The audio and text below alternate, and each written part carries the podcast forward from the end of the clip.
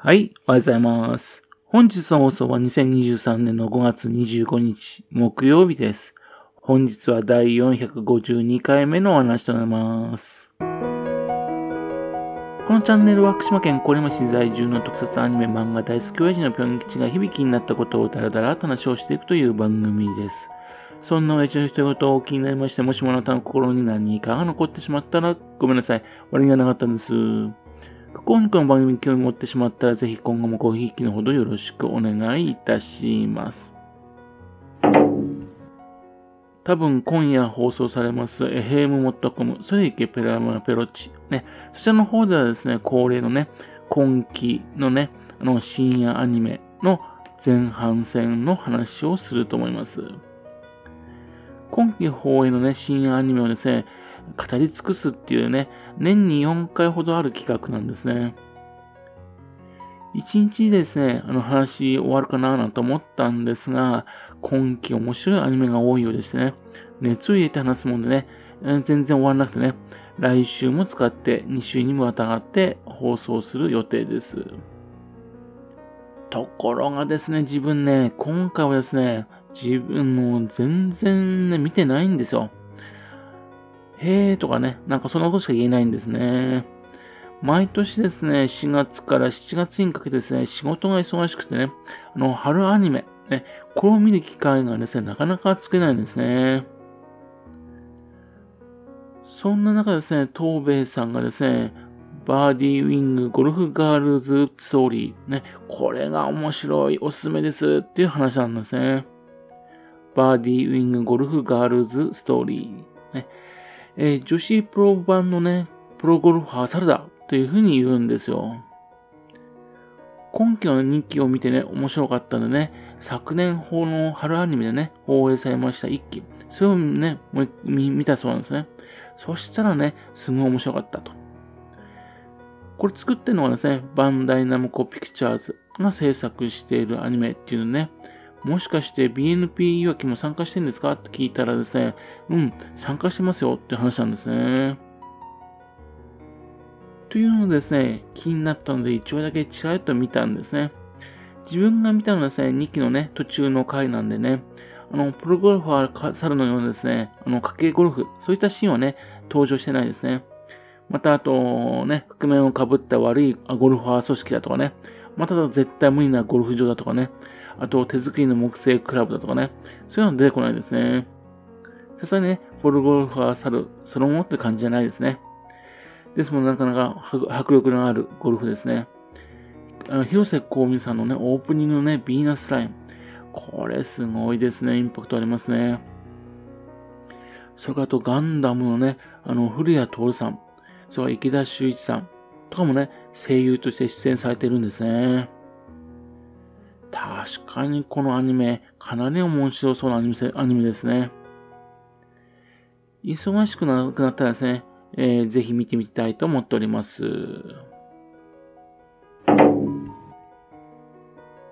BNP いわきっていうのはですね、元のね、スタジオダブのことなんですね。いわき市にあったアニメスタジオなんですよ、スタジオダブ。というかですね、まだですね、看板はあるんですよね。というわけで、スタジオダブ自身はね、別に存在してるのかもしれませんね。これはです、あの、旧虫プロダクション、ね、そちらの出身の八幡さんっていう方がですね、作ったアニメスタジオなんですね。詳しくはですね、以前ですね、あの話をしてるんですかね。ちょっと探して聞いてみてくださいね。あの、スタジオダブはですね、ガンダムなどでおなじみのね、サンライズ。そのお仕事をね、えー、よく行っていた、うん、アニメスタジオなんですね。また、あと、あの、東映のね、プリキュアシリーズ、こういったのもね、制作していたんですよ。そのスタジオダブなんですがね、バンダイナムコピクチャーズのね、参加となりましてね、BNP いわきに変わったんですね。2019年の終わり頃の頃です。バンダイナムコピクチャーズはサンライズの子会社なんですね。で、今ね、あの、サンライズの方もね、会社名変わってね、バンダイナムコの系列になってますよね。で、バンダイナムコピクチャーズの略で BNP。そのいわきのスタジオなので BNP いわきっていう名前なんですね。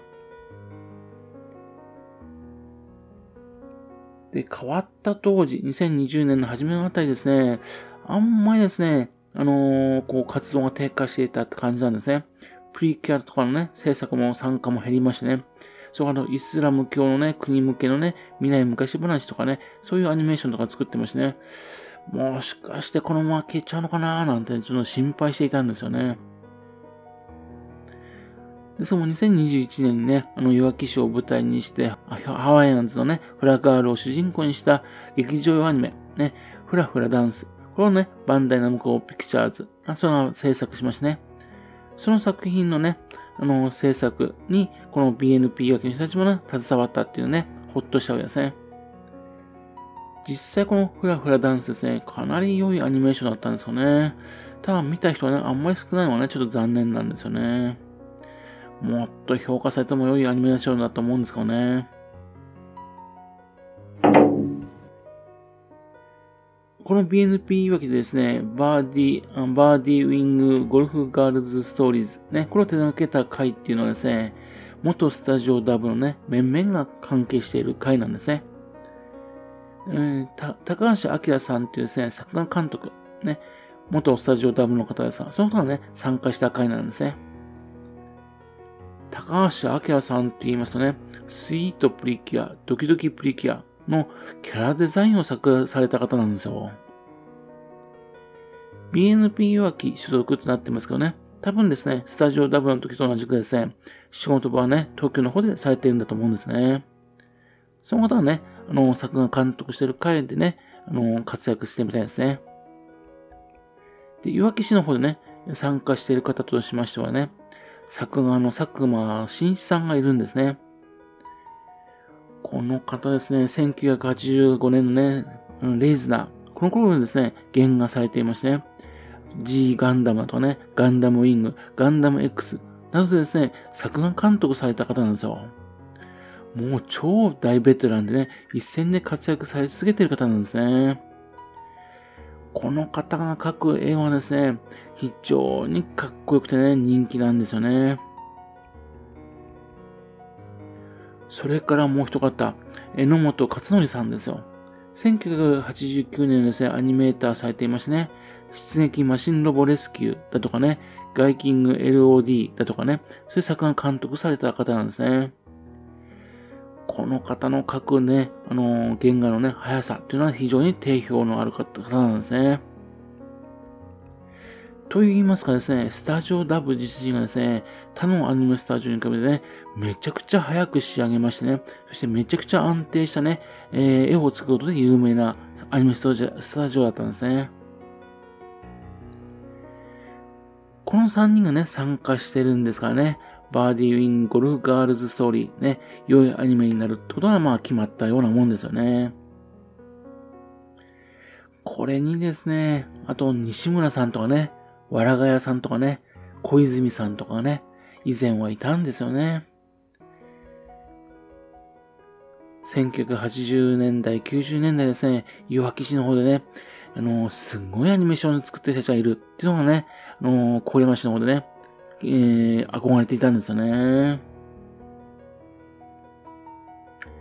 その BNP いわきなんですよね。最近はですね、機動戦士ガンダム水星の魔女だとかね、あと、広がるスカイプリキュアだとかね、そちらの方でもね、活躍するようになってきたんですね。というわけでね、なんか、スタジオダブにね、戻りつつあるって感じですね。これからもですね、ますますね、弱気の方でね、面白いアニメ、ね、それが作られていくような気がします。というわけでね、これからの活躍、非常に期待しております。はい。それではまた次回よろしくぴょん吉のお宝の話をお付けくださいね。本日もお聴きくださいまして誠にありがとうございました。